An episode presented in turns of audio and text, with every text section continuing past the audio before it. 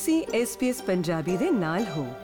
ਹੋਰ ਜਾਣਕਾਰੀਆਂ ਪ੍ਰਾਪਤ ਕਰੋ svs.com.au/punjabi ਉਤੇ।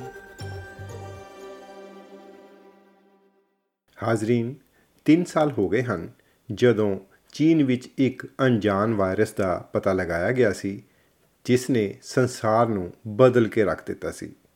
ਪੇਸ਼ ਹੈ ਇੱਕ ਸੰਖੇਪ ਜਿਹੀ ਸਮਾਂ ਸਾਰਣੀ ਕਿ ਇਹ ਵਾਇਰਸ ਕਿਵੇਂ ਸਾਹਮਣੇ ਆਇਆ ਅਤੇ ਅਸੀਂ ਹੁਣ ਰਾਸ਼ਟਰੀ ਅਤੇ ਵਿਸ਼ਵ ਪੱਧਰ ਉਤੇ ਕਿੱਥੇ ਪਹੁੰਚ ਚੁੱਕੇ ਹਾਂ?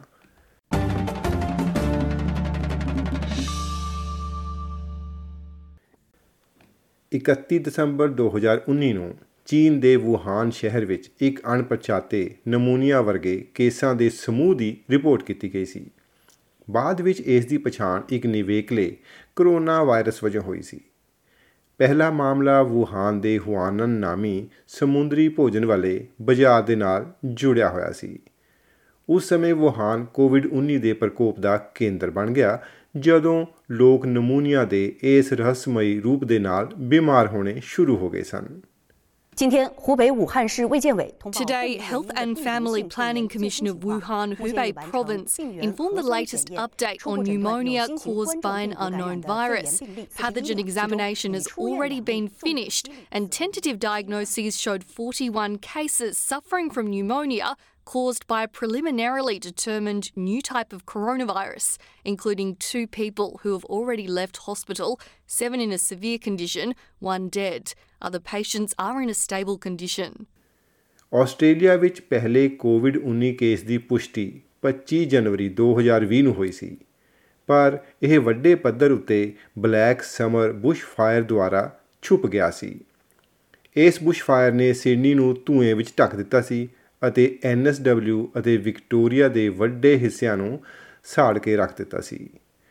ਆਸਟ੍ਰੇਲੀਆ ਨੇ ਹਾਲੇ ਇੱਕ ਸੰਕਟ ਦੇ ਨਾਲ ਨਜਿੱਠਿਆ ਹੀ ਸੀ ਕਿ ਦੂਜਾ ਵਾਇਰਸ ਵਾਲਾ ਇਹ ਸੰਕਟ ਸਿਰ ਚੁੱਕੀ ਖੜਾ ਸੀ 30 ਜਨਵਰੀ 2020 ਨੂੰ ਵਿਸ਼ਵ ਸਿਹਤ ਸੰਗਠਨ ਨੇ ਪ੍ਰਕੋਪ ਨੂੰ ਅੰਤਰਰਾਸ਼ਟਰੀ ਚਿੰਤਾ ਦੀ ਜਨਤਕ ਸਿਹਤ ਐਮਰਜੈਂਸੀ ਵਜੋਂ ਐਲਾਨ ਦਿੱਤਾ ਸੀ ਅਤੇ 11 ਮਾਰਚ 2020 ਨੂੰ ਇਸੀ ਅਦਾਰੇ ਨੇ ਕੋਵਿਡ-19 ਨੂੰ ਮਹਾਮਾਰੀ ਘੋਸ਼ਿਤ ਕਰ ਦਿੱਤਾ ਸੀ Basically, if you have a fever, it will show up red on your forehead on the left. Make no mistake, this is, though, an emergency in China. But it has not yet become a global health emergency. It may yet become one. And we're deeply concerned both by the alarming levels of spread and severity and by the alarming levels of inaction. We have therefore made the assessment that COVID 19 can be characterized as a pandemic. Australia ਉਤੇ ਧਿਆਨ ਕੇਂਦਰਿਤ ਕਰੀਏ ਤਾਂ ਇਸ ਤਰ੍ਹਾਂ ਹਾਲਾਤ ਬਦਲੇ ਪਹਿਲੀ ਫਰਵਰੀ 2020 ਤੋਂ ਫੈਡਰਲ ਸਰਕਾਰ ਨੇ ਚੀਨ ਤੋਂ ਆਉਣ ਵਾਲੇ ਲੋਕਾਂ ਉੱਤੇ ਯਾਤਰਾ ਪਾਬੰਦੀਆਂ ਅਤੇ ਕੁਆਰੰਟਾਈਨ ਦੀਆਂ ਜ਼ਰੂਰਤਾਂ ਲਾਗੂ ਕਰ ਦਿੱਤੀਆਂ ਸਨ ਅਤੇ ਅਗਲੇ ਦਿਨਾਂ ਵਿੱਚ ਵੂਹਾਨ ਤੋਂ ਆਉਣ ਵਾਲੇ ਆਸਟ੍ਰੇਲੀਆਈ ਲੋਕਾਂ ਦੇ ਦੋ ਸਮੂਹਾਂ ਨੂੰ ਕ੍ਰਿਸਮਸ ਆਈਲੈਂਡ ਅਤੇ ਡਾਰਵਨ ਨੇੜੇ ਹਾਵਰਡ ਸਪ੍ਰਿੰਗਸ ਵਿਖੇ ਅਲੱਗ ਕਰ ਦਿੱਤਾ ਗਿਆ ਸੀ।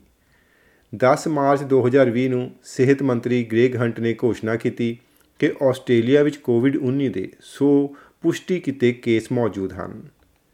11 ਮਾਰਚ 2020 ਨੂੰ ਫੈਡਰਲ ਸਰਕਾਰ ਨੇ ਕੋਵਿਡ-19 ਨਾਲ ਨਜਿੱਠਣ ਲਈ 2.4 ਬਿਲੀਅਨ ਡਾਲਰ ਦੇ ਸਿਹਤ ਪੈਕੇਜ ਦਾ ਐਲਾਨ ਕੀਤਾ। 12 ਮਾਰਚ 2020 ਨੂੰ ਸਰਕਾਰ ਨੇ 17.6 ਬਿਲੀਅਨ ਆਰਥਿਕ ਸਹਾਇਤਾ ਪੈਕੇਜ ਦਾ ਐਲਾਨ ਕੀਤਾ ਅਤੇ ਬਾਅਦ ਵਿੱਚ ਇਸੇ ਮਹੀਨੇ ਦੇ ਅੰਤ ਤੱਕ 66 ਬਿਲੀਅਨ ਸਹਾਇਤਾ ਪੈਕੇਜ ਦੀ ਘੋਸ਼ਣਾ ਕਰ ਦਿੱਤੀ ਗਈ ਸੀ। 13 ਮਾਰਚ 2020 ਨੂੰ ਰਾਸ਼ਟਰੀ ਮੰਤਰੀ ਮੰਡਲ ਦਾ ਗਠਨ ਕੀਤਾ ਗਿਆ। 18 ਮਾਰਚ 2020 ਨੂੰ ਰਾਸ਼ਟਰੀ ਮੰਤਰੀ ਮੰਡਲ ਦੇ ਕਈ ਉਪਾਵਾਂ ਦੀ ਘੋਸ਼ਣਾ ਕੀਤੀ, ਜਿਸ ਵਿੱਚ 100 ਤੋਂ ਵੱਧ ਲੋਕਾਂ ਦੇ ਗੈਰ ਜ਼ਰੂਰੀ ਇਨਡੋਰ ਇਕੱਠਾਂ ਉੱਤੇ ਪਾਬੰਦੀ ਅਤੇ ਐਨਜ਼ੈਕ ਡੇ ਸਮਾਰੋਹਾਂ ਨੂੰ ਰੱਦ ਕਰਨਾ ਸ਼ਾਮਲ ਸੀ। 20 ਮਾਰਚ 2020 ਨੂੰ ਆਸਟ੍ਰੇਲੀਆ ਗੈਰ ਨਿਵਾਸੀਆਂ ਲਈ ਆਪਣੀਆਂ ਸਰਹੱਦਾਂ ਬੰਦ ਕਰਨ ਵਾਲੇ ਦੁਨੀਆ ਦੇ ਪਹਿਲੇ ਦੇਸ਼ਾਂ ਵਿੱਚੋਂ ਇੱਕ ਬਣ ਗਿਆ ਸੀ।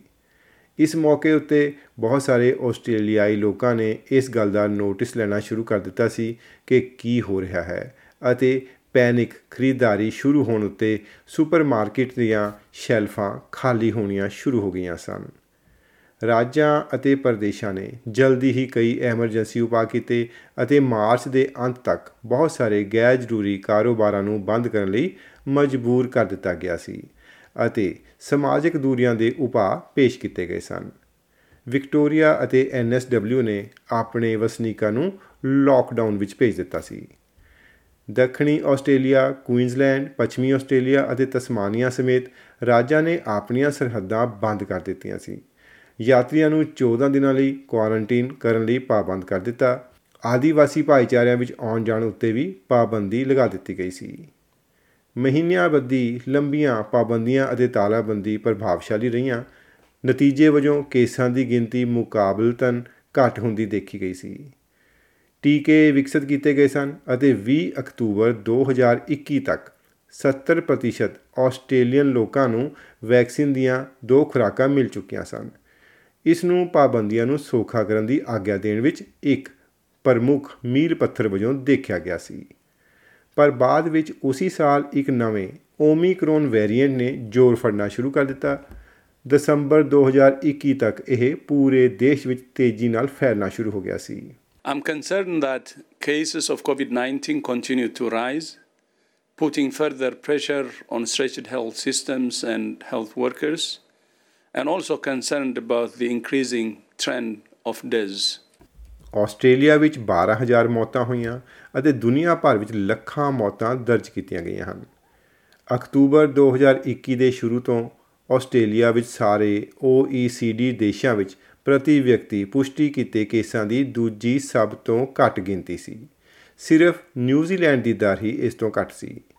ਮਾਰਚ 2022 ਦੇ ਸ਼ੁਰੂ ਤੱਕ ਆਸਟ੍ਰੇਲੀਆ ਮੌਤ ਦਰ ਦੇ ਪੰਜਵੇਂ ਸਭ ਤੋਂ ਹੇਠਲੇ ਪੱਧਰ ਉੱਤੇ ਆ ਗਿਆ ਸੀ ਅਤੇ ਇਸ ਦਾ ਪ੍ਰਮੁੱਖ ਕਾਰਨ ਓਮਿਕਰੋਨ ਲਾਗ ਦਾ ਤੇਜ਼ੀ ਨਾਲ ਫੈਲਣਾ ਸੀ।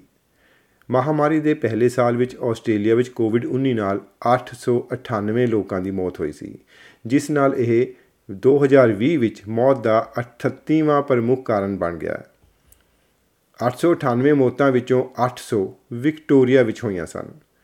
ਉਸ ਤੋਂ ਬਾਅਦ ਦੇ 18 ਮਹੀਨਿਆਂ ਵਿੱਚ ਆਸਟ੍ਰੇਲੀਆ ਵਿੱਚ ਇਹ ਗਿਣਤੀ 8000 ਤੋਂ ਵੱਧ ਮੌਤਾਂ ਤੱਕ ਪਹੁੰਚ ਗਈ। 30 ਜੂਨ 2022 ਤੱਕ ਕੋਵਿਡ-19 ਨਾਲ 8219 ਲੋਕਾਂ ਦੀ ਮੌਤ ਹੋ ਚੁੱਕੀ ਹੈ, ਜੋ ਕਿ ਮਹਾਮਾਰੀ ਦੌਰਾਨ ਹੋਈਆਂ ਮੌਤਾਂ ਦਾ 2.1% ਹੈ। ਤਾਜ਼ਾ ਅੰਕੜੇ ਦਰਸਾਉਂਦੇ ਹਨ ਕਿ 30 ਸਤੰਬਰ 2022 ਤੱਕ ਆਸਟ੍ਰੇਲੀਆ ਵਿੱਚ 12545 ਲੋਕਾਂ ਦੀ ਮੌਤ ਕੋਵਿਡ-19 ਨਾਲ ਜਾਂ ਇਸ ਨਾਰਨ ਪੈਦਾ ਹੋਏ ਕਾਰਨਾਂ ਕਰਕੇ ਹੋਈ ਸੀ। ਵਿਸ਼ਵ ਸਿਹਤ ਸੰਗਠਨ ਦੇ ਅਨੁਸਾਰ 23 ਦਸੰਬਰ 2022 ਤੱਕ ਦੁਨੀਆ ਭਰ ਵਿੱਚ 6.656 ਹਜ਼ਾਰ ਦੇ ਕਰੀਬ ਮੌਤਾਂ ਹੋਈਆਂ ਸਨ। SBS ਨਿਊਜ਼ ਦੇ ਕੈਨ ਮੈਕਲੀਓਰ ਦੀ ਮਦਦ ਦੇ ਨਾਲ ਇਹ ਜਾਣਕਾਰੀ ਪੰਜਾਬੀ ਵਿੱਚ ਤੁਹਾਡੇ ਤੱਕ ਲੈ ਕੇ ਆਂਦੀ ਐਮਪੀ ਸਿੰਘ ਨੇ। ਜਾਣਨੇ ਚਾਹਾਂਗੇ ਤੁਹਾਡੇ ਵਿਚਾਰ। ਫੇਸਬੁੱਕ ਉਤੇ SBS ਪੰਜਾਬੀ ਨੂੰ ਲਾਈਕ ਕਰੋ, ਸਾਂਝਾ ਕਰੋ ਅਤੇ ਆਪਣੇ ਵਿਚਾਰ ਵੀ ਪ੍ਰਗਟਾਓ।